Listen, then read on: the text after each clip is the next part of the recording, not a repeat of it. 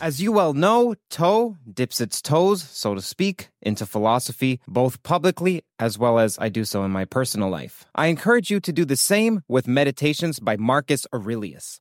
Nearly 2,000 years after it was written, this guide to personal growth remains eminently relevant for anyone seeking to lead a meaningful life. Meditations isn't your average self help book. In fact, it was the emperor's personal journal, and this makes it useful not only as a form of propositional knowledge, but to aid perspectival knowledge, something that John Vervaeke talks about as exigent, though missing in our culture. We sit in this improbable, even preposterous position of having the opportunity to peer into one of the deepest, soul searching, thoughtful, private questions, internal struggles that the once leader of the world thought about in his moments alone like, man, I would love to interview him if Marcus were a guest on TOE. Maybe he would be a fan of the CTMU. Maybe he would be a Kastrup sympathizer. I'll leave that up to you. Dive into the philosophies of Marcus Aurelius today with the book that Ryan Holiday said is the greatest book ever written. Meditations is available from Penguin Random House at prh.com slash meditations.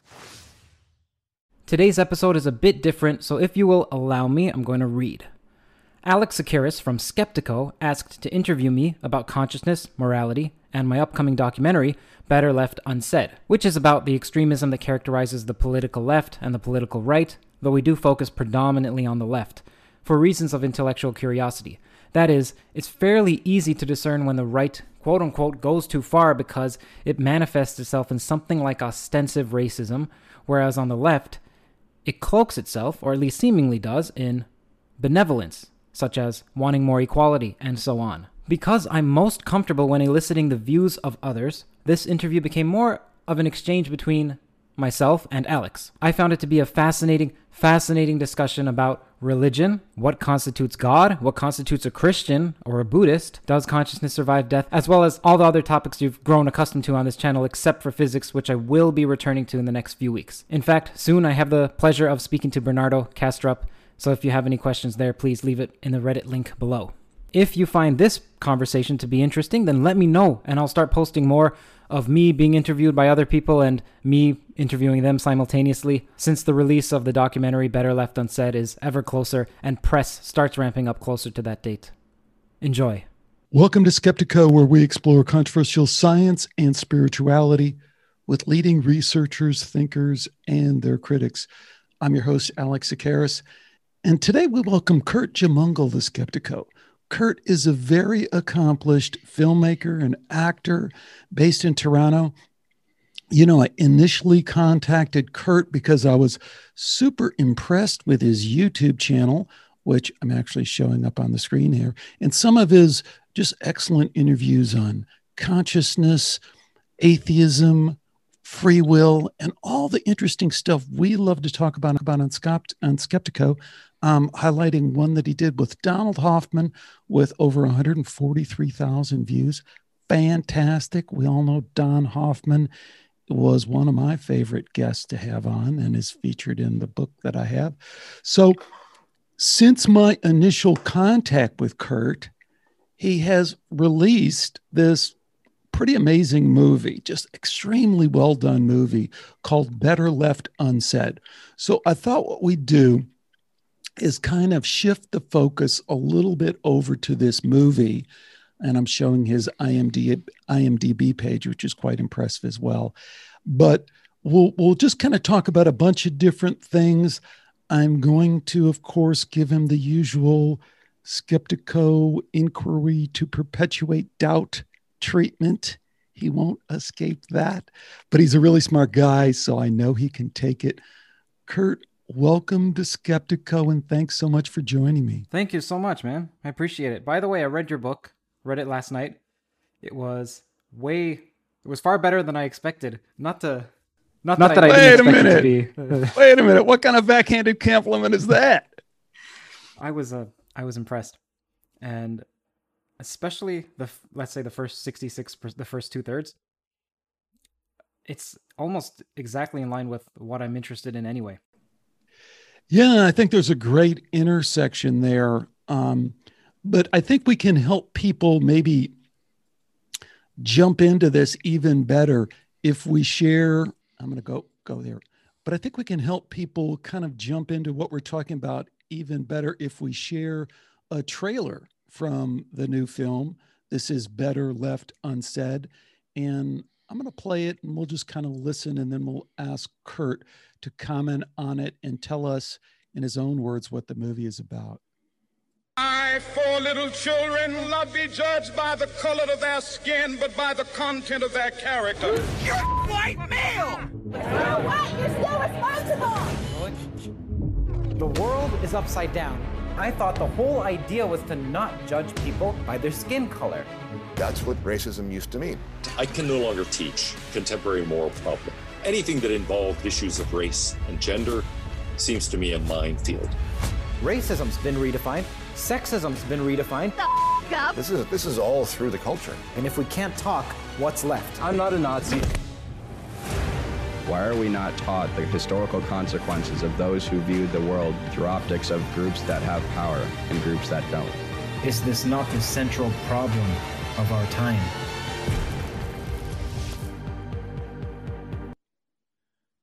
Powerful stuff, great stuff. Tell us more about this Kickstarter, super successful Kickstarter that you did. You obviously have resonated with a lot of people. Tell us about what the movie is all about and what the reaction has been so far. Sure. So the reaction has been extremely positive from everyone who doesn't identify as being a leftist and people who identify as being not on the left but a part of let's say the extreme left or radical left they tend to not like the film people who are center left center and center right seem to extremely enjoy the film okay as for what it's about my background is in math and physics so i'm extremely analytical and i hear clamoring of people on the let's say the radical end of the left. And I'm trying to make sense of it, especially in the university. That's where I was trained. So I'm like, okay, what's going on when people say that white people can't be racist and that it's an inveterate part of their constitution? Racism. It's almost like original sin in the Christian doctrine. Can't get rid of it. You're born with it. You get they don't like to be called essentialists. Essentialist means that there are subsistent qualities of you that you can't get rid of. It, it, seems contradictory, but part of what I like, part of one of the reasons I liked your book, by the way, Alex, is that even though I'm, let's say, a mathematician or a physicist by training, I'm not a mathematician. Like, man, that's an honor that I can't claim. I'm not a physicist either. I just have training in that. Most physicists as you know, most physicists and most people who call themselves scientists dislike ambiguity. They dislike what they can't define. They dislike what they can't prove or disprove, and they have a swift dismissal of what seems contradictory and meaningless. So I share almost all the traits with scientists except that.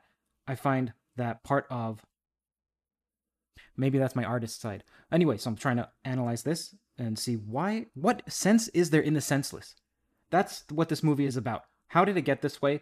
what's right about what they're saying, what's wrong about what they're saying from my perspective with an analytical background. That's pretty much it. So you you touched on a couple of interesting things there. I, I might just return us to Donald Hoffman, since we do, both have a lot of respect for the guy, and you did an outstanding interview with him, and he was super impressed by your interview, which is always a great measuring stick, I think. You know, because YouTuber comments to me aren't quite as significant as when Don Hoffman says, "Wow, you really did a good interview." I gotta take that as a as a higher compliment, which he did for you. You know, when I talked to Hoffman, one of the really interesting exchanges we had was I was talking to him about spirituality, and I was talking to him about Eckhart Tolle, and he paused for a minute, and a smile came over his face, and he says, I have a lot of respect for Eckhart Tolle and I meditate on a regular basis. And then he told me a story that I think gets to the first part of what you're saying. He says, One day I was giving a presentation and somebody uh, came up at the end and, in a very kind of smirky way, said, The language of God is silence, everything else is meaningless. And Hoffman said, he stopped for a minute, he thought, and then he said, okay, I can live with that. If we're going to be silent, then I can be silent.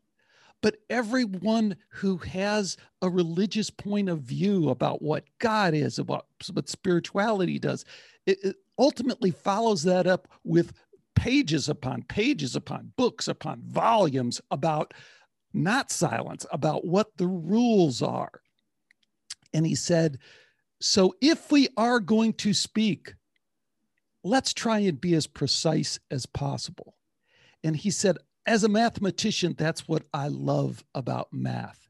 It keeps me in check in terms of being precise. And I wonder if there isn't a strange link to what you were saying about your analytical approach and how much frustration you feel with academia, which has come has overtly just disassociated themselves with precision, with reality. And we can argue that part of that is a reaction to what they see as an absurdity that was done in the past, either from a social justice standpoint or from a religious standpoint. But still, we wind up in this place where they've kind of left the dock of reason and don't even pretend to have a need to go back to it. And that's what I think your movie does. Just an incredibly uh, direct and and well argued way of just exposing that for what it is. So, do you have any thoughts on on that? With regard to academia leaving precision, I think what you're referring to is the non-STEM fields. STEM fields are all about rigor, and I like that. But the non-STEM fields, uh, their job is to be not precise. So that's not my problem. My issue in the film is you have to have a value. So you have to say, what is this for? Is this for the flourishing of society? Is this for the pursuit of knowledge wherever it takes me? So you have to have some value, you have to have some aim. What seems to have happened in the non STEM fields is there's something called modernism, which is actually people misuse. It's modernity. It's not modernism. Even though I use the term modernism in the film, it's just because most people use it that way. Modernism is the artistic movement. Modernity is the philosophical framework that comes along with that. So, what came from modernity was the Enlightenment, or the Enlightenment spread modernity, one of those two. Then you can think of that as skepticism. When I was talking to Michael Shermer, I asked him what's wrong with postmodernism because to me, postmodernism is the same as skepticism, just applied universally. He didn't give me an adequate answer except to venerate science and just say, well, that's what we shouldn't be skeptical of. Going back to the non STEM fields, they have a postmodern bent, which means they dislike all values. And well, where will that lead you? It seems like they don't dislike all values. It also seems like they're influenced by what's called Marxism. And Marxism, in and of itself, doesn't seem so bad on the face of it because it's all about sharing. It seems egalitarian, it seems even Christian, but yet it seems like there's something more darker and pestilential under the surface. So the non STEM fields are influenced by postmodernism, Marxism, and a few others. Even some of what I like, like existentialism, they're influenced by. But I don't bring that up in the film. It, it was just a moot point. So the non STEM fields, when you talk about lack of rigor, I don't care about that. That's fine because art is lack of rigor. And also, remember, part of my core, it's like rigor and art because I'm a filmmaker. So I like art. It's just the value. What are you critiquing? And what are you aimed at? It's basically what are you aimed at that I, I'm not quite sure of and I don't necessarily agree with in the non STEM fields. See, I kind of look at it slightly differently.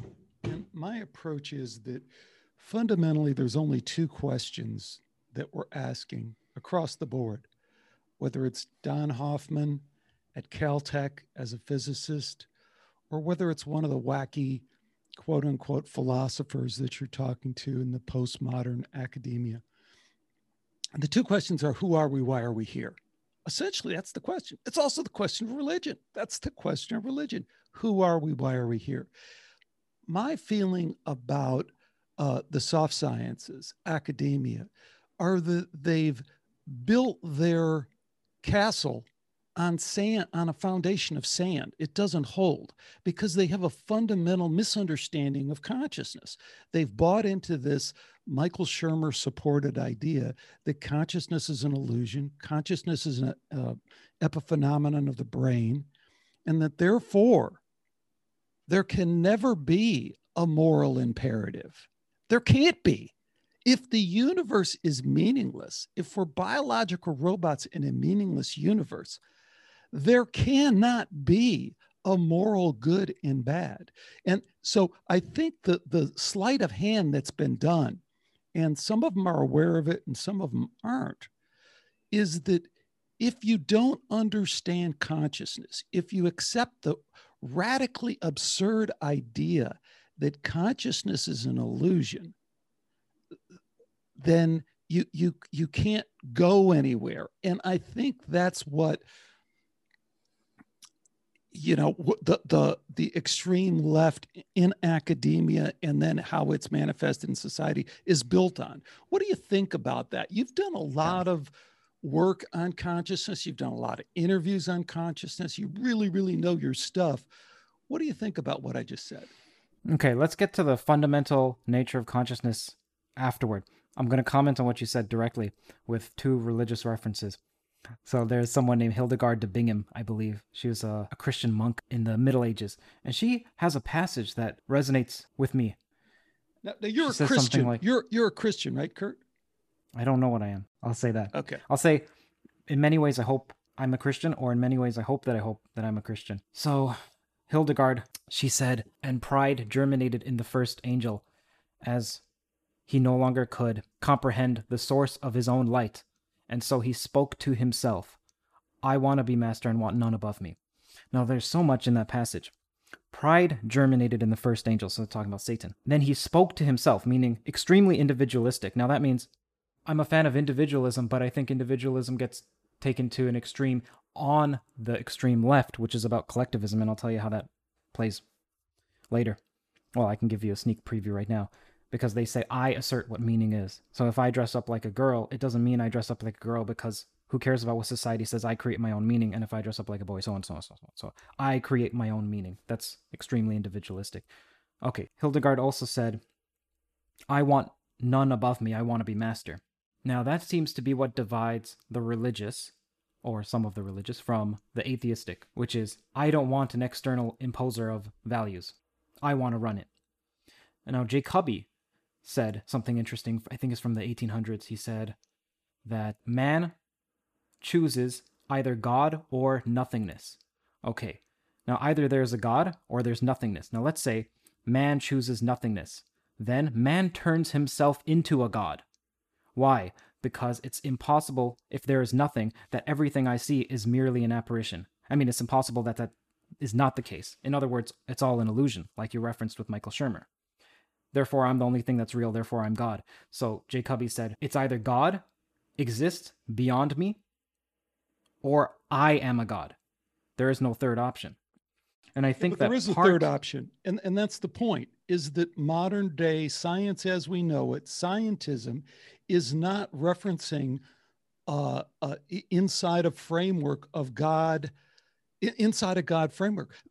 As consciousness is an illusion, is an assertion that there, there not is nothingness to be above, but that your existence doesn't exist. The voice inside your head is not real. And so I, I, I kind of feel like when you go around this, you kind of miss two things that I think are central. One is the absolute absurdity of that. And I think you, as a spiritual person who obviously understands that you are more, that you're not meaningless, that you have.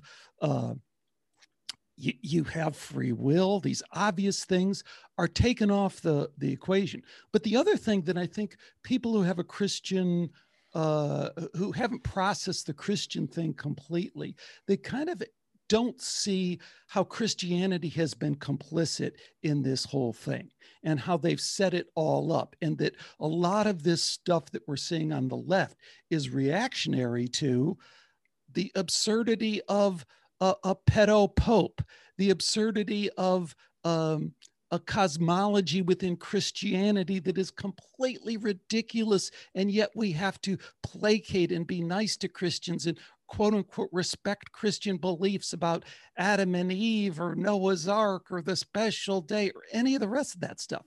So there's two parts of that. One is uh, Christians have to understand the absurdity of their uh, proposition and of their cosmology and that the reactionary component of that. And then secondly i think to misunderstand shermer and to suggest that shermer is an atheist in this kind of gnostic uh, create better than the creator gods i don't think that's where he's coming from. He's asserting that there's that there's he's okay as a biologic robot in a meaningless universe who dies and then there's nothing. He hasn't processed how absolutely ridiculous that is. Yeah, I would say that he.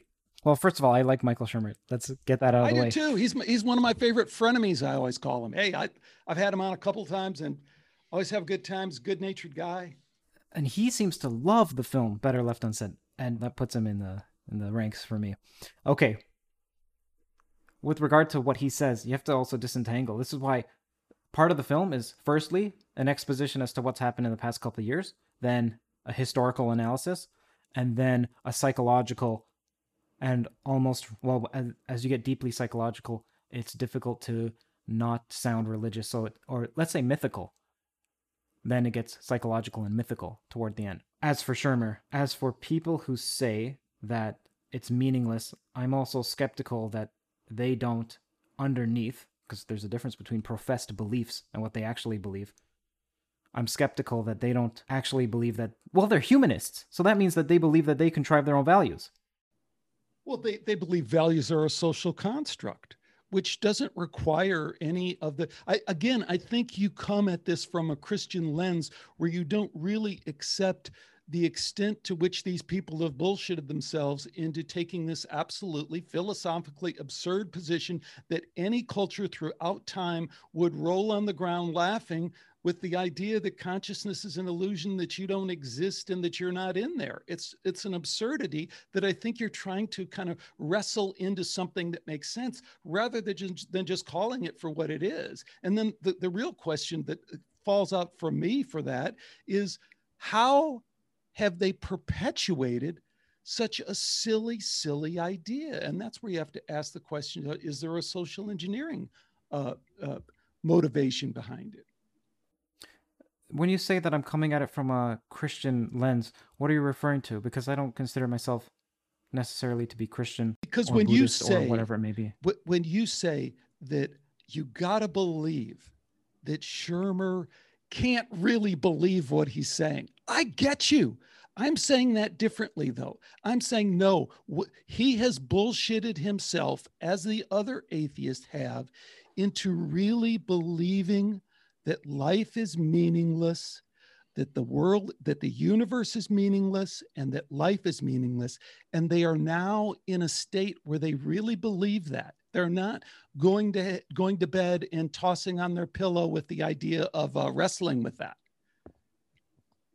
You and I can't can't quite get there because we can't even really wrap our heads around how someone could embrace such a silly idea. But I'm suggesting that they really have. There's no there's no fake to it. Well, even if they say they have no values, their body acts as if they have values because they move. So they value something above sitting still. And they value something above not talking if they talk. So just by their actions, they convey their values. And again, I, I just think you, you go back and talk to Shermer and ask him and see what his answer is. But what I've done with Shermer is you can ask him, do you value science? Do you value truth? And he might say yes. He he values it as a social construct. That's fine. That's fine. You can say he values it as social construct. He still no, values it. I don't it. think it's fine at all. I think it completely, it completely skates the issue. The issue is, as you've put your finger on, I think, is there a moral imperative? The, the question is, who are we? Why are we here? And the, the, the question that falls out of that is, is there a moral imperative? Is there a good? Is there an evil? What Shermer will say and what they all say is, well, that's really a moral, that's really a social construct. There isn't any real objective good or bad. And you would I say, would I say, well, of course there is. From the time that we were a little kid and we stole candy from the candy store, we knew it wasn't the right thing to do. And we knew it as more than a social con- contract. It was just something that wasn't right at a higher level that we didn't really understand, but we, intuitively we got it. I don't see what you're saying as contradicting what I said. So there's two sources of values, or at least in Jacobi's formulation, that is either objective or external, which is God, or it is you, it is man. Even if man says it's socially constructed, that's still man creating it. That's almost by definition man creating it. So that's in line with what I was saying. No, I, I don't think again, we're in disagreement. Well, again, I think. I think Tell me dis- you disagree. That I agree. No, no, no. I, am just saying that. I, well, the part that I disagree with is Right. that man is the same. Man is. You can. What they've done here, the sleight of hand, is to suggest that that they can live with consciousness is an illusion, and then we can still talk about man and not being gender specific but they are when they say man they are really alluding to consciousness to a, a self of who a sense of who you are in yourself. So their inherent contradiction that we have to get to the bottom of if we're going to make any sense of this is that they are self contradicting themselves when they say that it's a social construct created by man there is no man if consciousness is an illusion hmm. Yeah. Well, about consciousness is an illusion, just so you know, I've never understood exactly what that means. For example, Dennett, I think, is a proponent of the illusory nature of consciousness. And I read his book. I read at least one of his books, maybe two or three. And I, I think Darwin's Dangerous Idea is another one. But I don't quite, I don't understand what it means for consciousness to be an illusion. So I don't, I can't argue that that view is in contradiction or in coherence with something else because I don't actually understand what it means. But but hold Hopefully on. when I talk full, to- hold it, full stop. We we have to be able to process that because that's what the whole thing is built on. The whole thing is built on consciousness is an epiphenomenon of the brain. That there is no you in there. Now philosophically, that requires a miracle because the only thing you can know philosophically is that you are in there. I don't know if you're in there. I don't know if you're AI but I know I'm in here. So, what the sleight of hand that they've done with Dan Dennett, and I always play Neil deGrasse Tyson because he's the kind of one of the modern mouthpieces. Yeah, poster boys. And, and you can hear him directly say, I'll play the quote, but I've played it 500 times on this show.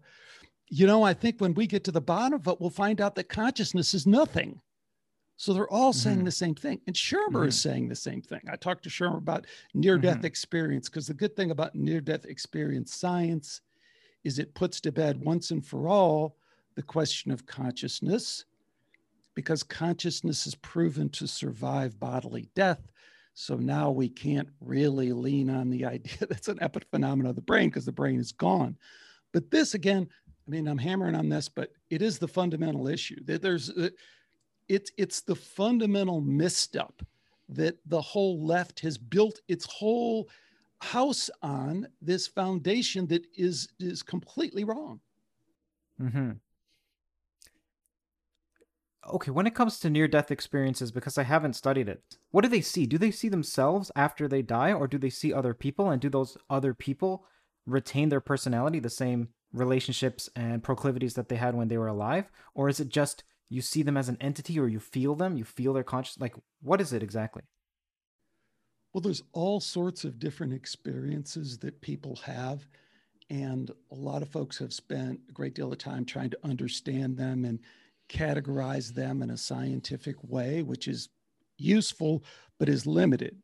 It's limited because we don't really have a way of understanding what consciousness would mean if it extends beyond bodily death.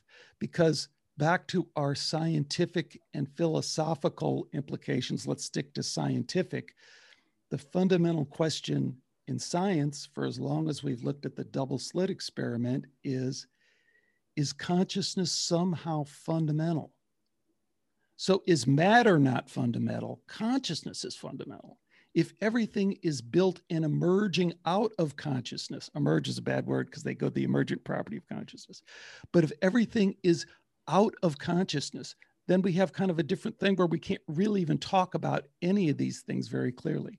But to answer your question, the most important thing that comes out of the near death experience science, in my opinion, is just this point that clearly the neurological model of consciousness has been falsified. Because for the last 60 years, we have good science, if you will, on what it takes for a brain to generate consciousness. We have EEGs, we have fMRIs on animals and in people and under all different sorts of conditions. So we know that the condition that the brain is in when someone has been pronounced clinically dead in a hospital for three or four minutes before they're resuscitated, we know that neurological state should not be able to generate consciousness. So when someone is resuscitated from that and is able to recount in great detail their resuscitation process, you know, the guy, yeah, the guy wheeled me in and they tried the paddles and that didn't work. So, you know, somebody else jumped on me and then a nurse came in and gave, when they're able to, again, in controlled peer reviewed studies, they're able to give that information. And people who didn't have a near death experience, but also had cardiac arrest, when they're not, that's your control group. Those kind of studies are highly suggestive of the idea that consciousness survives bodily death and that consciousness is not an illusion. And it's really game over, not just for Shermer, but for Dawkins, for Dennett, for all the atheists in academia. They have to reboot everything, and they're no way prepared to do that. But the whole thing in Better Left Unsaid and the extreme radical left hey, man, we're with you 100% on the problem with microaggression and postmodernism. But I trace it all back to the consciousness is an illusion foundation that it's built on. Hear that sound?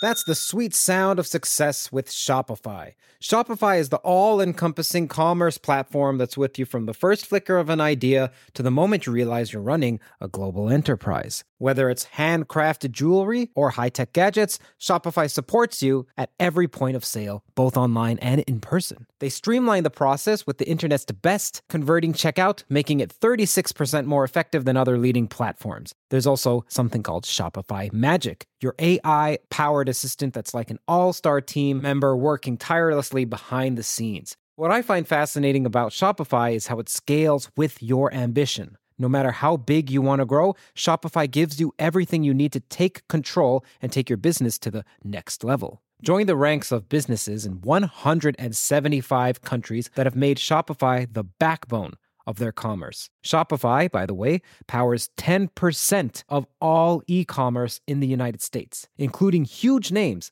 like Allbirds, Rothy's, and Brooklinen. If you ever need help, their award winning support is like having a mentor that's just a click away. Now, are you ready to start your own success story? Sign up for a $1 per month trial period at shopify.com slash theories, all lowercase. Go to shopify.com slash theories now to grow your business no matter what stage you're in. Shopify.com slash theories.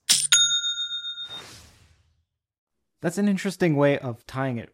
I didn't, well, when you think about this, if you were to randomly sample some people and they said consciousness is an illusion versus consciousness is not, it's fundamental, or that I have a spirit or a soul, I think there would be an immoderate correlation between the right, which would say that I exist in some non-corporeal form, and then the left that would say no, it's it's it's identical to the physical matter or in some way emergent from it. So th- that's an interesting angle. I need to explore that some more. It sounds like what you're saying is given these near death experiences, and there are other experiences that I'm sure you can reference, but let's just talk about near death.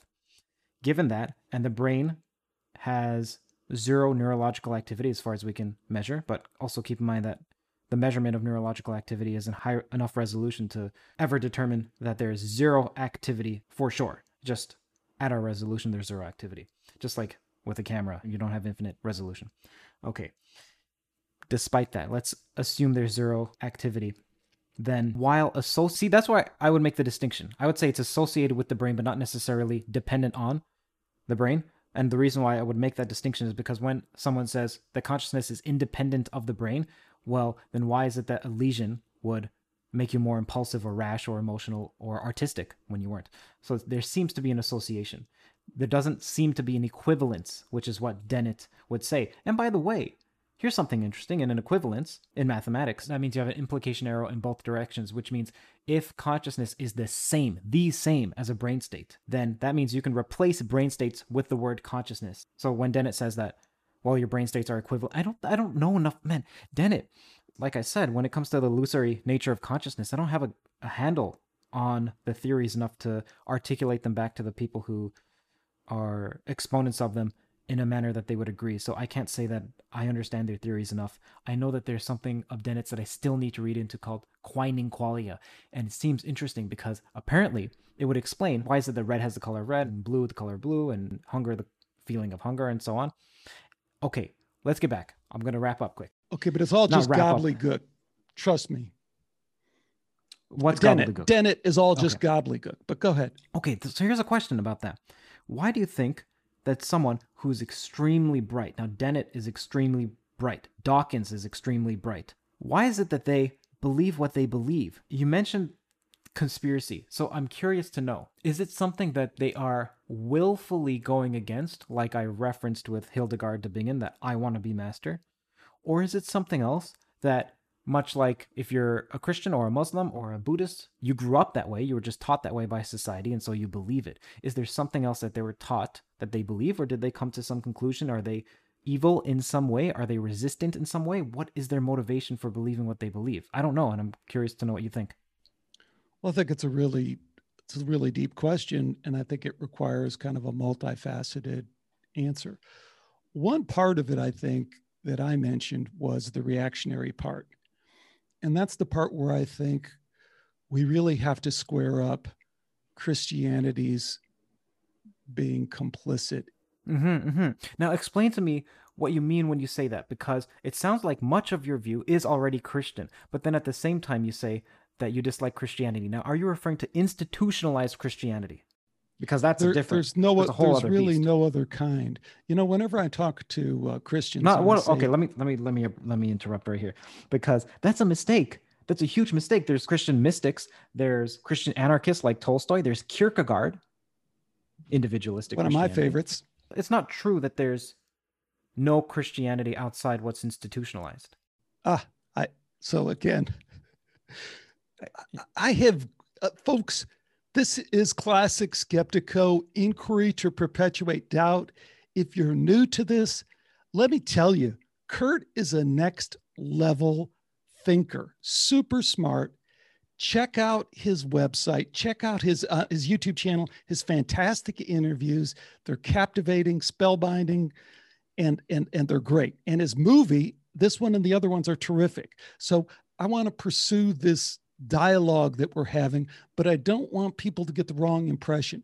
I'm sitting here learning from Curt by pushing him, and hopefully he's pushing me. So that's what this dialogue is about. But you know, returning to the question or the topic that we're talking about in terms of uh, Christianity, and um, I, I guess I I'd take that a, a couple of different ways. But the the one way is that Christianity is fundamentally. Uh, uh, whenever I talk to people uh, uh, who are Christians, one thing I, I always start with is to say, I have come to accept that Christ consciousness is real. And a lot of times, the reaction I get from Christians is a very negative one. They go, What do you mean, Christ consciousness? You know, that's some kind of Gnostic bullshit that you're trying to pass off. And what I say is, No, I'm talking about it quite literally. When I interview uh, someone who has had, like I have, several people who are have had a near death experience and have encountered Jesus, who they understand to be Jesus Christ. I have to pause and say, I accept that you entered an extended consciousness realm that we can't explain, again, because the medical neurological data doesn't allow us to go there, and we can't introduce some promissory some way in the future. Though, the, no, everything we know says that the neurological data isn't there to support that. I'm now willing to support or be open to what you're saying about your experience, but you have to be open to the fact that you didn't experience Jesus per se, not in, you experienced a consciousness connection with Jesus at that level. Neither one of us know what that is. I'm going to call that Christ consciousness, for lack of a better term. I don't know why Christians sometimes have a hard time with that, but I'll accept that and I'll bracket that and say, I believe not just that I accept it, I believe that to be evidential because it's come up too many times from too many different people across culture and across time which are the usual ways we'd look at verifying that kind of data. But I suggest to you, Curt, that, that we need a disintermediation process here. You can access that Christi- that Christ consciousness with throwing your Bible out the window. You don't need your freaking Bible. You don't need Kierkegaard. You don't need any of those people. You can directly access that consciousness. Again, that seems to be the data as it comes back, and not just Christ consciousness, Buddha consciousness, uh, uh, every all the I could list all the different ones, but you get the idea. So that's how I read the data is that we need a serious disintermediation that Christianity doesn't allow. Christianity, by design, puts itself in the middle and says, I will mediate your interaction with that hierarchy of consciousness that is God. Okay. So let me see if I understand what you're saying.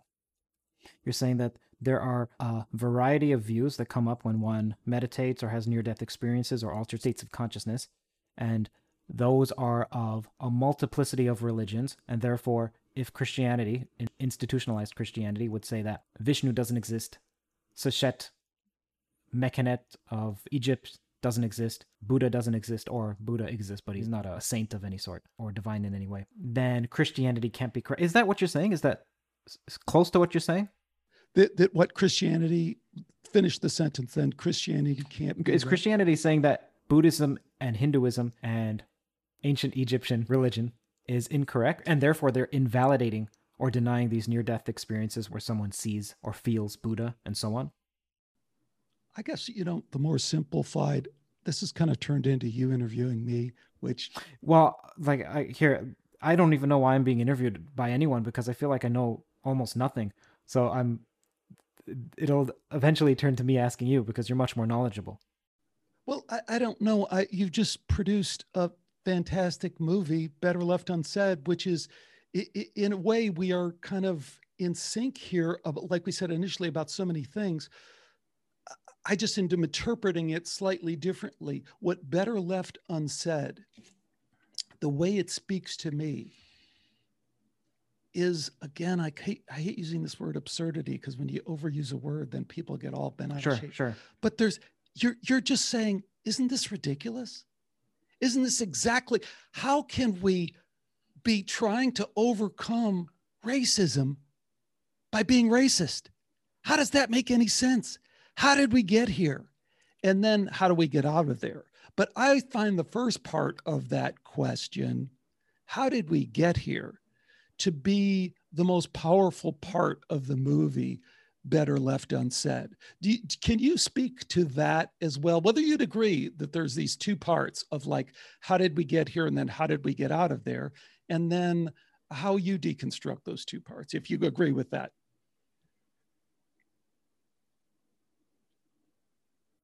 As for how we get out of here, that's that's a tricky one, man, because you have to want to get out of here. If you watch Better Left Unsaid, now there are two versions. I sent you the public version. There's a director's version which is about a half hour longer, and it is much more philosophically and psychologically oriented. So I'll send you that one because you can just watch the last part. It's not, well, I'll send you that one as well. You might like it a bit more, especially given our conversation. It seems like there's a mistake that people make that people like Sam Harris and people like Cosmic Skeptic, who's a YouTuber, is extremely bright. It's a utilitarian approach that they think that we're aimed ultimately at the good. And I don't think that everyone is aimed toward something good. I think that most people, including myself, are aimed at destruction. And if you were aimed at the good, it would be a an earth shattering, transfiguring event. And I don't think any single person on this planet is fully aimed at the good, except maybe Jesus, except maybe Buddha. Uh, can, can you so what do you mean you are aimed at destruction? That really struck me. I, I don't sense that at all. I, I, sense that that you're on the same journey that i'm at of trying to find the truth trying to be a better person trying to be more aligned with the with the light. Yeah. Yeah. Well i would say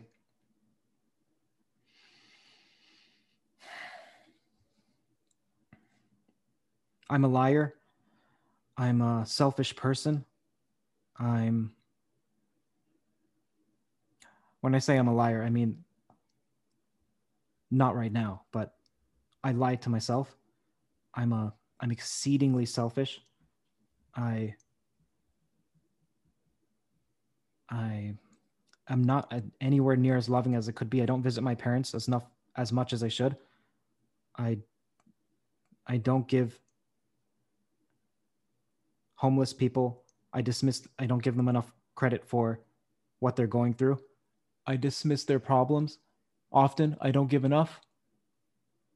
I think that if I speed slightly, even if it's more than slightly, that it's okay because I know better. I know how to drive. How fast do you go? you look like somebody who likes to drive fast. No, absolutely not. Actually, like I, my wife yells at me all the time because I drive slow. So that one is a bit of an exaggeration. I, See, but hold, yeah. hold up, bro. Hold up. So you said you read my book. Yeah. I hope you got to the last chapter because to me it's the most meaningful chapter okay. for me that I got to. Yeah. In, in my many year investigation of this, I came to two conclusions, Curt. Number one, is we are more. We are not the biological robots in a meaningless universe that science is telling us. We are more. But the second part of that, that I would have to strongly disagree with you. We are good. We are fundamentally good. The evil thing, the dark thing, gets way overplayed, bro. It's about the light, and the light is always fucking shining. Alls we have to do is look up. And whenever we look up, it's there. I make, I am in a constant dialogue with myself about all the things that I fail on a regular basis, on a minute by minute basis that you're talking about. I get it. I have four kids. Do you imagine how much I've messed up those four kids? I and I have a wife of 30 years. Oh, I've tormented her for 30 years but it doesn't matter. The light always shines, always drawing me towards being better, making better choices, and forgiving everything that I could have ever done. That's I don't I don't. Did you say forgiving? I don't understand your your your sense. Did you say the word forgiving? Did you What's say that? that? Did you say the word forgiving? I did. the light forgives you. Okay, okay but but I think let, let me go back, and I, know I kind of did a little sermon there, but I, I, let me tie it back so people understand where I'm coming from. The most profound information we get from the near-death experience science, and at this point, there's over 200 peer-reviewed papers on near-death experience science. There's thousands of accounts that have been reviewed by medical doctors and said, yes, this sounds like someone who would be a candidate for having the amazing transformative experience that they have. Here's the number one thing that comes out you, Curt, will be judged. You will be judged for all the things that you just said that you do wrong. And you will be judged not by God, not by Jesus, not by Buddha. You will be judged by you, just like the way you are now. And in that extended realm, you will be loved and supported and told, it's okay, Curt. You are just there to learn and experience and do the best you can. But you will still be in that state that you were in 10 minutes ago, as will I, when, when I'm saying, How could I have been so cold? How could I have been so unloving to my daughter at that moment? How could I have missed making eye contact with that person who just wanted me to smile at them as they crossed the street. How could I have done it? And I will feel that. But I will be the one who will say, I'm human. I'll do better next time. Jesus won't judge me. God won't judge me. They're just trying to lift me up. I will judge my own soul. That's what comes through from the near death experience. I'm not making this up.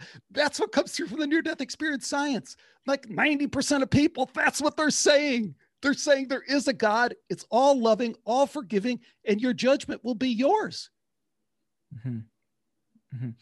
There's a quote that hell is a prison locked from the inside. Absolutely. I think that's true. I think that the sins we commit, if you hold your, if you have a conscience, which is difficult to have, but if you have a conscience and you feel bad about it, you don't realize it's almost it almost brings you to tears. Now let me bring up Jesus just for the sake of this, even though you said that it's you that forgives yourself. But there's also some analogy between you and God in the Christian faith anyway, where it says you're made in the image of God. So it can go both ways depending on your interpretation. But let's just take Jesus as an entity. That you go to Jesus and almost angrily you said, you say, Man, yeah, yeah, right. You forgive me for everything that I've done, even though I did it and I and I liked it when I did it. And then Jesus just says, Yes, I forgive you. And then you just sit with that and you realize you just want to cry.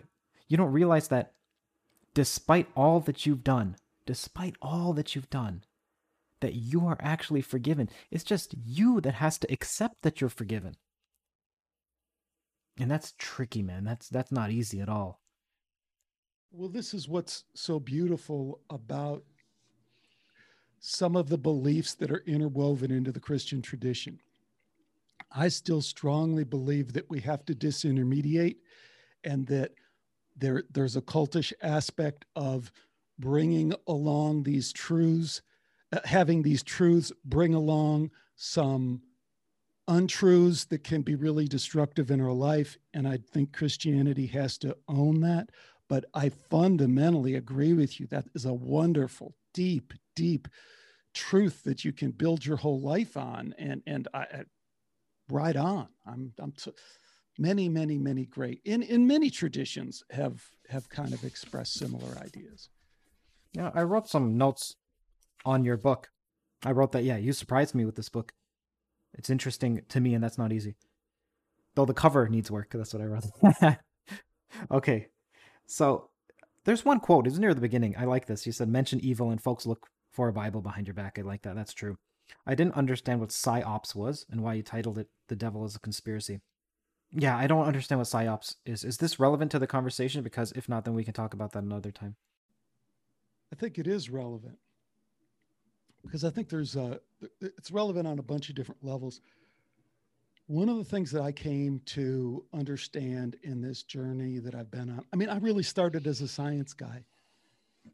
I was computer yeah. science in school. I went back to get a PhD in artificial intelligence. I love the precision, you know, of it's not a math precision, but it's like programming is a wonderful thing. If you get one little semicolon wrong, the whole thing doesn't work. You want to talk about precision, you got to be precise. It's great training, particularly for someone like me who's more of an abstract thinker one of the th- so when i started answering the big questions who are we why are we here i was drawn to science i was drawn to rupert sheldrake dean mm-hmm. radin don hoffman who i really interviewed 10 years ago even though i just did a second interview with him now. Those really- when did when was the second interview? What's that? When did you do the second interview? Like about a year ago. Oh okay okay. So but those were the people i was drawn to. But the one thing that I came to realize in all that is one that science as we know it is best understood from a conspiratorial framework, from a psyop, psychological operations.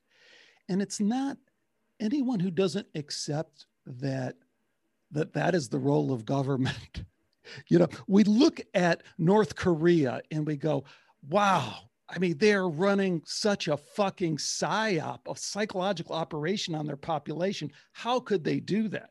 We look at China and we say it the same. How could they live with social credits? We we used to look at Russia in the same way. We seem to not look at them that way. But we never look at Canada. We never look at the United States. So as things gets revealed, you know, MK Ultra that we were actively pursuing mind control and it's released into the public, we still deny that governments always felt that one of their jobs is to control the population through social engineering, if you will. You know, the example I use all the time on this show, and people get tired of hearing it, is that Gloria Steinem and the women's movement. Gloria Steinem was CIA. She acknowledges that. You can go Google an interview and she says, Yeah, I was in the CIA. They weren't such bad guys. If you go and really research it, it wasn't that she joined the CIA, that the CIA tapped her when she entered the women's movement. No, no, no. We could understand that. She was CIA from Jump Street. She was CIA from college. She was off doing uh, university, you know, student rallies and doing that. So that is clearly so what's the claim? social the claim engineering. Is that, That's clearly the claim is that feminism. What's that? The claim is that feminism is a government conspiracy, or a second or first wave feminism is always or second wave. Everything, everything is always co-opted because that's what government's job is to do. Government's job is to have their so when you have something like feminism, it's not that you can organically start it. You can't astroturf the whole thing. But once it gets going, you have to have some ability to direct it. This is what's proven over and over again by, you know, every major social movement is like this. This is the history of our intelligence organizations, of our government in general. But the fact that I'm, what I'm saying about Gloria Steinem is just something that anyone can go verify. Curt, we could end this interview and you go do your other interview, and then you can spend 30 minutes, or I'll send you the link and you can confirm everything I'm saying. You can yeah, watch link, Gloria please. Steinem say it in her, watch her lips move, and you can read the release documents and you can prove that to yourself as hard as it is to believe. And then well, it just sounds like from what you're saying that she said that she was a part of the CIA when she was younger, but that doesn't necessitate that the whole feminist movement engendered by her is CIA driven.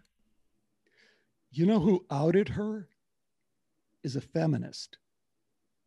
Is a feminist, a group of feminists that said, What the fuck are you doing? You're taking this thing in a whole different direction. And they outed her as being a faux feminist, as being introducing another agenda. So this is a, you know, I, I had this great discussion with this with terrific woman. I so admire her openness.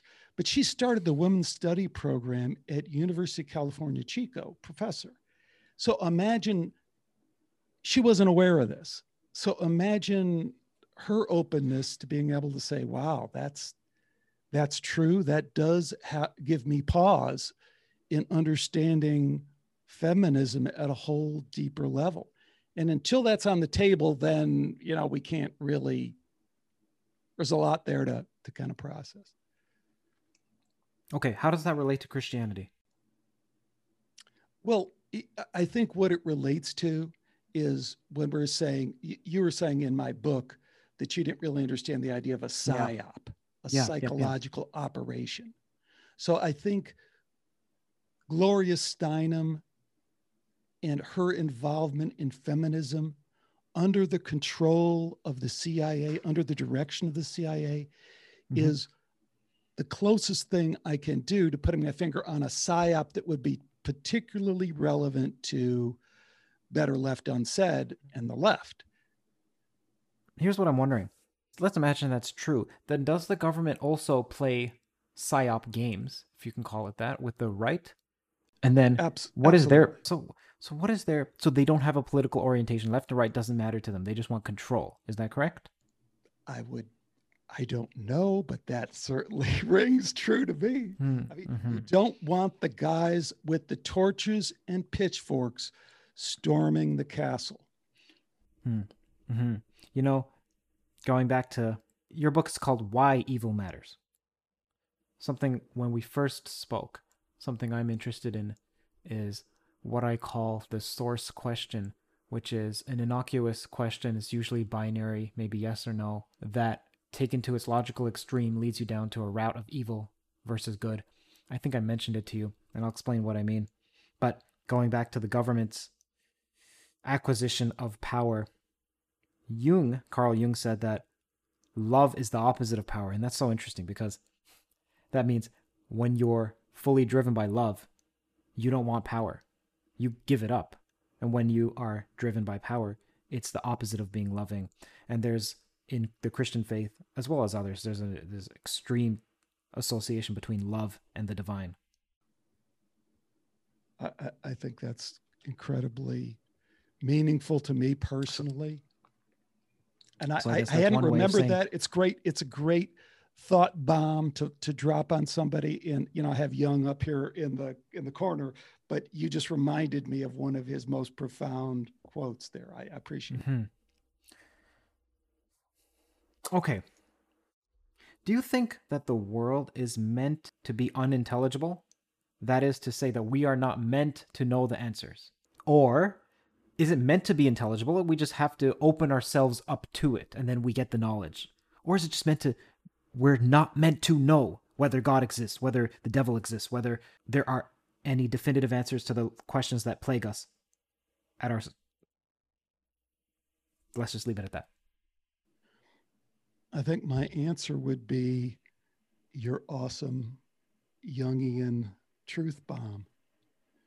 It's like the difference between consciousness is fundamental and matter is fundamental. If consciousness is, and it's unimaginable, it's incomprehensible, but if consciousness is fundamental, then love is all there is and we're constantly in this shadow dancing game of our attachment to the material, our desire, our interest in dark, but really the game is about love. And that's okay. unintelligible. As you're saying, to put it in your terms, love is the ultimate unintelligible, right? Hmm. Okay. Now, why is it that if consciousness is as Deepak would say ontologically fundamental. Why is it that love comes in there? Because in Donald Hoffman's model, it's just experiences. There's nothing that privileges one experience over the rest. Let me say it like this people who say that consciousness is fundamental. Now, I'm not saying that I disagree. I'm just saying people who say that generally also tend to believe that there is a God and that love is also fundamental in some manner. And love is somehow pervasive and overriding of all the rest of the experiences and qualia. And I don't see how consciousness is fundamental implies God, nor do I see how it implies love. And I'm not saying I disagree. I just don't see how it implies. So please help me out. I, I, I don't think the word that pops to mind for me, Curt, and I want you to riff on this as much as I am, is transcendence. That's why all the spiritual traditions point to transcendence, transcending, transformation, being born again. It's that they are not the same. They are completely in a different state. They're not intelligible. And another way to approach the intelligible thing that maybe you've run across, but people have extraordinary, spiritually transformative experiences, and they'll come back and say, I knew everything. I no sooner could even formulate a question in my mind that it was answered completely for me. And yet, when I came back, I wasn't able to retain that. I don't have mm-hmm. that knowledge. Mm-hmm. There's there's no worse truism than the mm-hmm. spiritually mm-hmm. enlightened mm-hmm. individual that comes back and doesn't manifest that into their life, doesn't reintegrate it. And they truly had the experience, but at this level they aren't able to reintegrate it that's just uh, we all see it you know, but okay, okay, that's interesting. Let me riff on that. So Dostoevsky had a particular kind of seizure that when it was occurring, it would feel as if God was giving him all the answers, and right when he was about to reach that point of comprehension, he would have a seizure. He would seize up.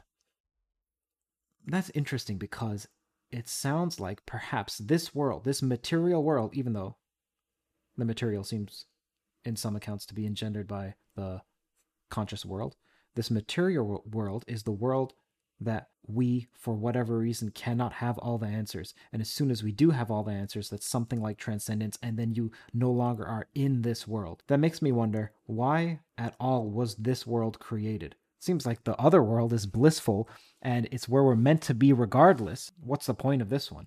Well, that gets down to the, gets back to the perspective question. You know, are you at the top of the mountain looking down or the bottom of the mountain looking up? So maybe from our vantage point, back to your point, is it's not that it's designed to be unintelligible, uh, unintelligible. It's that, you know, the monkey brain that we have just doesn't have the processing power to or not, not just the processing power because that always puts it in the kind of this computer model that i think fails but it's just that no it, it's it, this is we're doing we're doing what we can with what we have you see this is why i like kierkegaard let's get back to that he said that most christians he would call them religious fanatics and zealots and militant christians rather than true christians because if you say I know God exists, if you say that, you're not a Christian. Why? Because Christianity requires faith. If you say, I know this table is here, there's no faith in that. You know it. What faith is, is having doubt and uncertainty and making the leap regardless. So perhaps one, I'm just spitballing and freestyling in a sense. Perhaps one of the reasons we are here is to have faith. Because if we had all the answers, there is no faith. I, I, I right. love where you're going with that. And Kierkegaard, fear and trembling unto death is is awesome. It is skeptikos, you know. When when I started this show and I named it Skeptiko because I have a, a, Greek heritage half on half my side, and I just was looking up skeptic, skeptikos, and I just didn't even know what it meant. Five years later, I went back and read about these philosophers and their ethos inquiry to perpetuate doubt. They were saying the exact same thing that Kierkegaard was saying that doubt is the most spiritual. Doubt mm-hmm. is the most spiritual because you are in the state of openness once something is decided. And I would suggest that even faith, you know, Thich Nhat Hanh, the, the famous Buddhist uh, teacher, Vietnamese Buddhist teacher, nominated for the Nobel Prize and obviously super well known.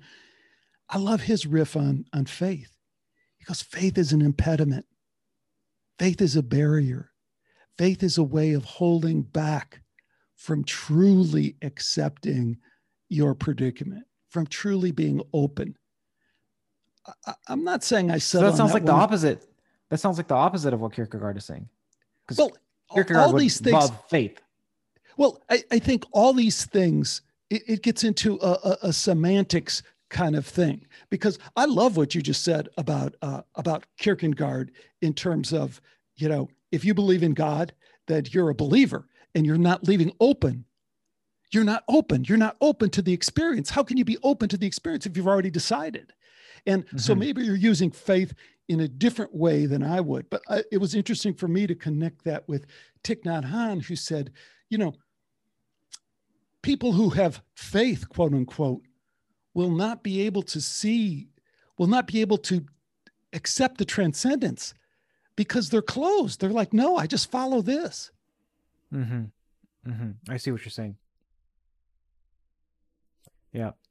Well, that's interesting. Let me think about that. Hear that sound? That's the sweet sound of success with Shopify. Shopify is the all encompassing commerce platform that's with you from the first flicker of an idea to the moment you realize you're running a global enterprise. Whether it's handcrafted jewelry or high tech gadgets, Shopify supports you at every point of sale both online and in person. They streamline the process with the internet's best converting checkout, making it 36% more effective than other leading platforms. There's also something called Shopify Magic, your AI powered assistant that's like an all star team member working tirelessly behind the scenes. What I find fascinating about Shopify is how it scales with your ambition. No matter how big you want to grow, Shopify gives you everything you need to take control and take your business to the next level. Join the ranks of businesses in 175 countries that have made Shopify the backbone of their commerce. Shopify, by the way, powers 10% of all e commerce in the United States, including huge names like Allbirds, Rothy's, and Brooklinen. If you ever need help, their award winning support is like having a mentor that's just a click away. Now, are you ready to start your own success story? Sign up for a $1 per month trial period at shopify.com slash theories, all lowercase. Go to shopify.com slash theories now to grow your business no matter what stage you're in. Shopify.com slash theories. Hey man, you have been one this is one of the most amazingly interesting turn it on its head interviews I've ever done. Um, let's return to the to the movie if we can. Yes. Tell folks Sure. What the best way is for them to connect with Better Left Unsaid, who it's for. Maybe we could go back to the beginning. Yeah. Yeah. Who's yeah, the yeah, movie yeah. really for? Who's it targeted at? Who's going to get the most out of it? And then how do they Okay. get their hands on it? the people who will get likely get the most out of it are people who are in the center, center left, center, center right. If you're it seems like if you're more than center left that you won't like it and same with if you're more than center right because I do have my critiques of the extreme right. The movie again is focused on the left. Now, people have said that's biased. It is. It actually is biased because I'm focusing on the left, but in a sense, it's also not. It's almost like they're saying, well, you know, there are other problems in the world. Yes, there are other problems in the world. So when someone, let's say, designs a table cleaner, like a an all-purpose cleaner, are they doing the world a disservice because they're not working on the abolishment of nuclear holocaust or the abolishment of the potential of nuclear holocaust? Well, they're focusing on something else. So I'm focusing on the problem of the extreme left and during that journey it also takes me to the problem of the extreme right and I see it in a similar manner of the horseshoe theory though well in a it's, it's extremely close to the horseshoe theory but regardless if you're interested in what the heck is going on, touch on especially that, touch on that a little bit more because I thought that was a great, great point uh, in the film, and I think you can hit on it really quickly in a way that will suck people in because it's a great point. the horseshoe Yes. Okay. Yep. The horseshoe theory essentially says at the extremes they become the same, which means the extreme left and the extreme right have more in common than they have dissimilar. And it seems like the only thing they have dissimilar is the extreme right has racial inferiority or some genetic inferiority of some other group. It pretty much just seems like that, like racism. It pretty much just seems I couldn't figure out what else separates them because fascism, as much as the left or the extreme left dislikes it, the sorry, let's say the communists dislike fascism.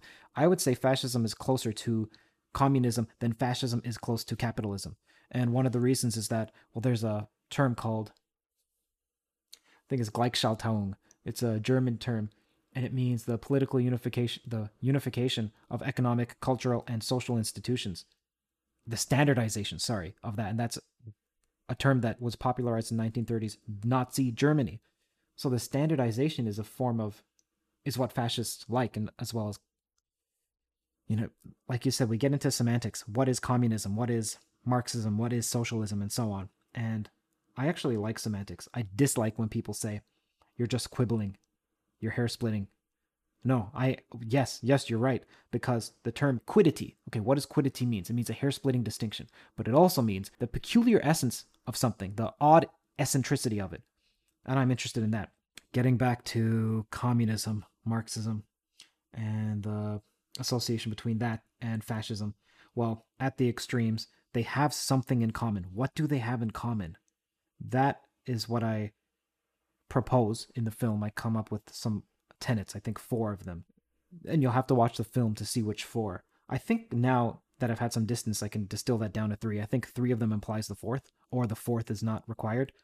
But either way, there's three or four tenets that unify both the extreme left and the extreme right. And they're, I want to say, equally pestilential because it's difficult to say what was the cause of people dying. So, was it communism that caused millions of deaths?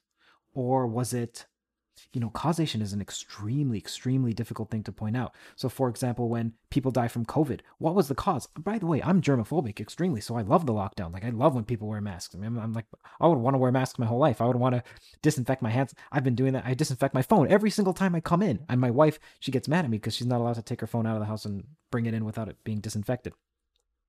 So I'm a fan of that. So, what was the cause of COVID? Was it that there weren't more people like me that are germophobic? Or was it that there was a government that was fast and loose with some policies of travel and cross animal contamination and so on?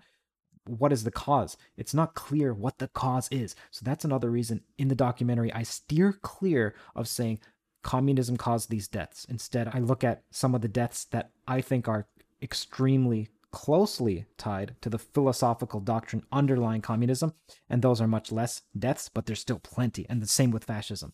So either way, at the extremes, the philosophy that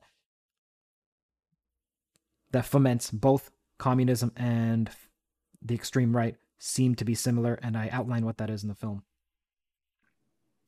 Quite, quite beautifully, originally, uniquely, even though it's been done before, your spin on it really drove it home to me in a way that I hadn't had never really thought about. So yeah. Thank you. I apologize for just looking down. I'm just I I didn't get much sleep and like like I told you I'm somewhat famished. And I can't eat until later. I can't maybe maybe not until tomorrow because I have to What what's the fasting thing? I do the fast 5. I eat inside of a 5-hour window every day. You obviously have a different fasting routine. What is yours? Okay, so what's the deal with the fasting? I tend to fast before any of my interviews for about 48 hours to 72 hours if I'm being ascetic. What it helps me do is accomplish plenty of work the prior two days. And usually when I interview anyone, I'm trying to, there's much that I'm learning that is outside the interview because I feel like any sentence, this is something else about the film. Virtually every single sentence I say in that film, I can back up with a page of not references, but let's say a page of justification, apologetics. Here's something else about apologetics, just so you know. When I read, I subscribe to these anarchist and communist and Marxist and socialist subreddits because I just I want to know what's what's good about what they're saying, what's true about what they're saying, what's false, what do I agree with, what do I disagree with, what do I what's what have I not considered. They tend to hate when some they like oh this guy's a christian apologist not me but someone they'll say this guy's a christian apolo- apologist or this girl is a capitalism apologist. Yeah. I'm an apologist for apologists. And the reason is that if you look up what an apologist is it's someone who comes up with a written formal defense of what they strongly believe in. I think it's a great thing to have justifications for what you believe in. And apologists in general that's that's wonderful. Oh, great. Defend what you believe in. And you could be wrong, but defend it. And then modify if you're wrong, but defend it. Okay. Getting back, getting back to why I fast. I want to make sure that I understand all of what I'm saying when I'm speaking to an interviewee. I know their background. I know whatever. Also, there's health benefits as well. It's usually that I'm exhausted on the second day or third day, like right now. But that's more from drinking an inordinate amount of caffeine and it affecting my sleep. Either way, you said that you fast, and I'm curious why. Is it health benefits the, or for the health benefits? Yeah. Okay. Yeah. Mine is just cognition. So it helps me in the previous two days. It exhausts me by the third. Anyway, the other reason is like i said i'm a destructive person so i'm filled with golosity and avarice and i love to eat so much. Like i love to just go full out like a whole pizza a whole pizza on my own. I love it. So sometimes i have to fast for my own health because i go right. i go nuts. Okay so that's the deal with fasting me. As for uh, by the way before we go you mentioned that you're a spiritual person and you meditate. Now here's the thing about me I've tried meditation many, many, many times. In fact, I think, in fact, yesterday I meditated for an hour and a half. I don't get the benefits that people get from it. And I know what the meditators would say. It's my intellect. I'm too analyzing. I'm too egotistical. And I think all of that's absolutely true. I'm arrogant and egotistical to the core, even though I, I try to go, I'm so arrogant that when I try to not be arrogant, I congratulate myself for not being arrogant. I'm like, look how humble I am. And I just don't get well, the there, there is a dilemma there. I, I, I really appreciate someone saying that because I've often thought the same things, it, the same thing in terms of, do you want me to be arrogant or do you want me to be condescending? Because you got to kind of pick which fucking one you want, you know? Because if you want me to pat you on the head and treat you like a child, I can do that. If you want me to be direct, then I'm going to kind of come off like sharing what I believe, what I think I know. So, yeah, I, I get maybe that's not exactly what you're saying, but that's how I've kind of yeah. More what you're saying is more about being assertive and disagreeable, and that's fine. But I don't call that arrogant. Arrogant is thinking you're superior to others and thinking you know better. Well, you know, on the meditation thing, the one thing I'd throw out there personally, because I've been interested in yoga for a long time, long, long time. And even yeah. when I, I, I had my own company and I started my company and kind of I always had this deeper sense of there must be some spirituality. So I was doing correspondence classes with Yogananda, who now I live, you know, seven miles from the ashram. But I was never able to connect with those people. I was never able to connect with any of those yogis and their sage on the stage kind of bullshit. Because again, to me, ultimately it's about disintermediation.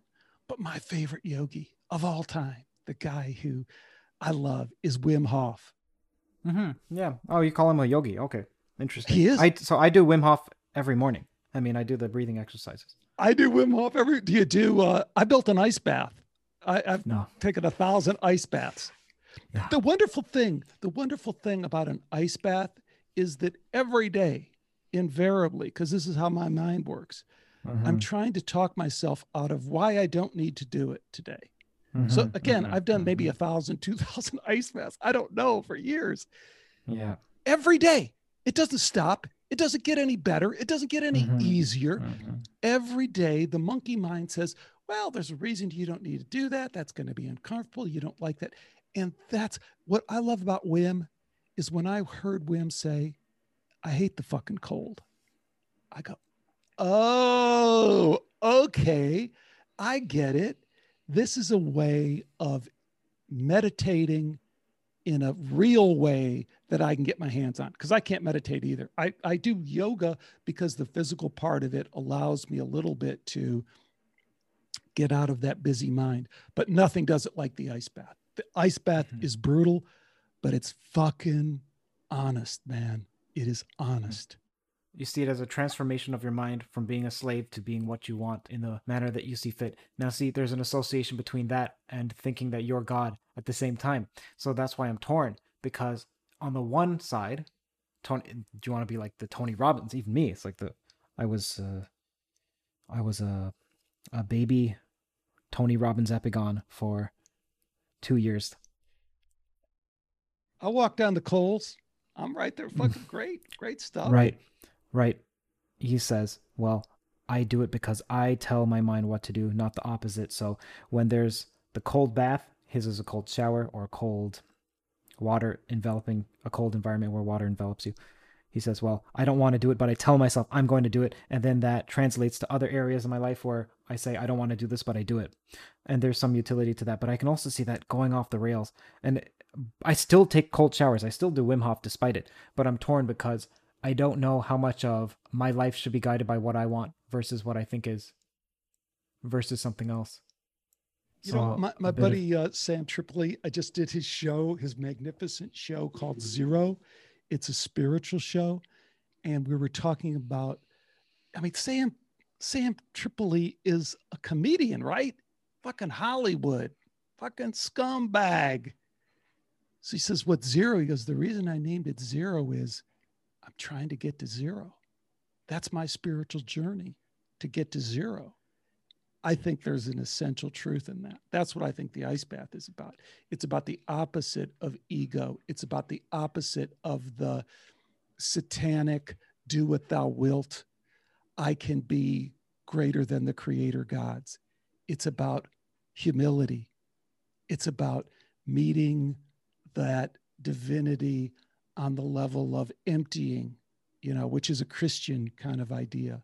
So that's how I spin it. You know, everyone spins Yeah. it their own way. Yeah, yeah, that's interesting. Okay. So the act, see, to me, that means the act in and of itself is not what brings you closer to, let's say, God or the divine or the spiritual.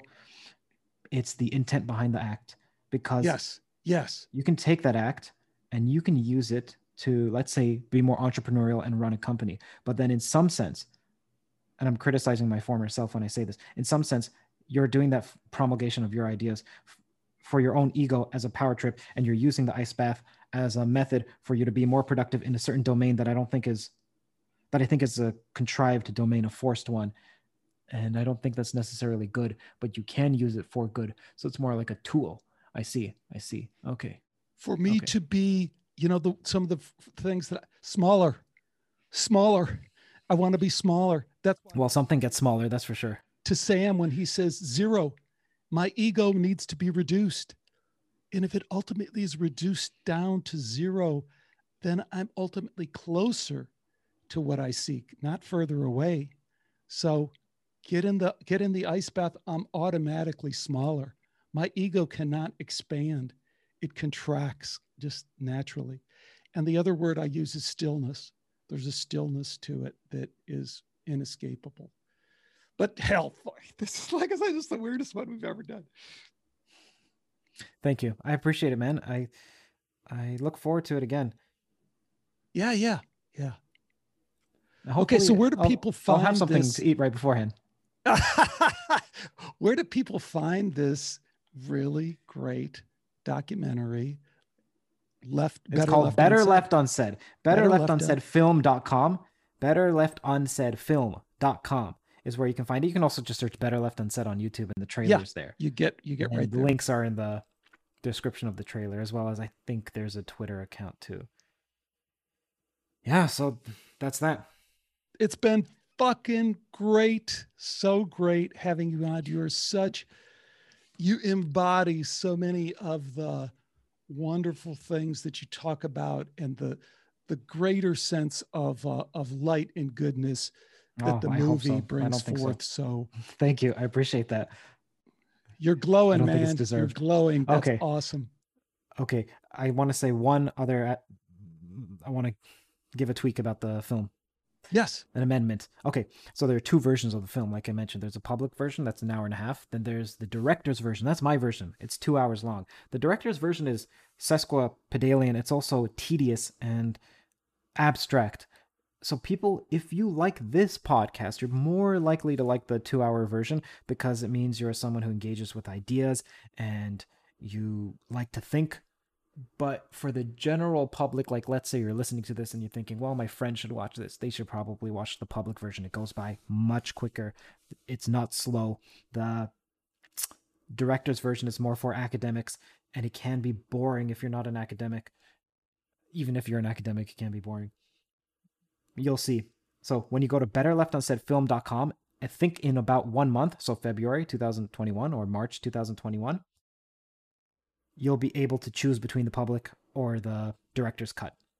If you buy it from iTunes, you won't be able to. You have to do it on our website because iTunes doesn't allow two versions of the film. So we're just going to release the public version on the, all the other streaming platforms, but the director's version is same price. You get access to both if you buy it directly from the website. So I just recommend going to the website and then buying it. Fantastic. And we'll have this out. We'll try and sync it up with exactly the date that it comes out so people can listen to it and immediately pop on over. So you and I offline will kind of figure out the best way to do that. But again, my man, congratulations. Job well done. And thanks so much for joining me. Thank you for watching. Thank you for listening. Again, if you'd like more of this, then please let me know. That is to say, more of me interviewing other people and me being interviewed myself. If you would like to support this channel in any way, shape, or form, then please visit patreon.com slash Curt Jaimungal and contribute whatever you can. I appreciate even a single dollar. Thank you so much.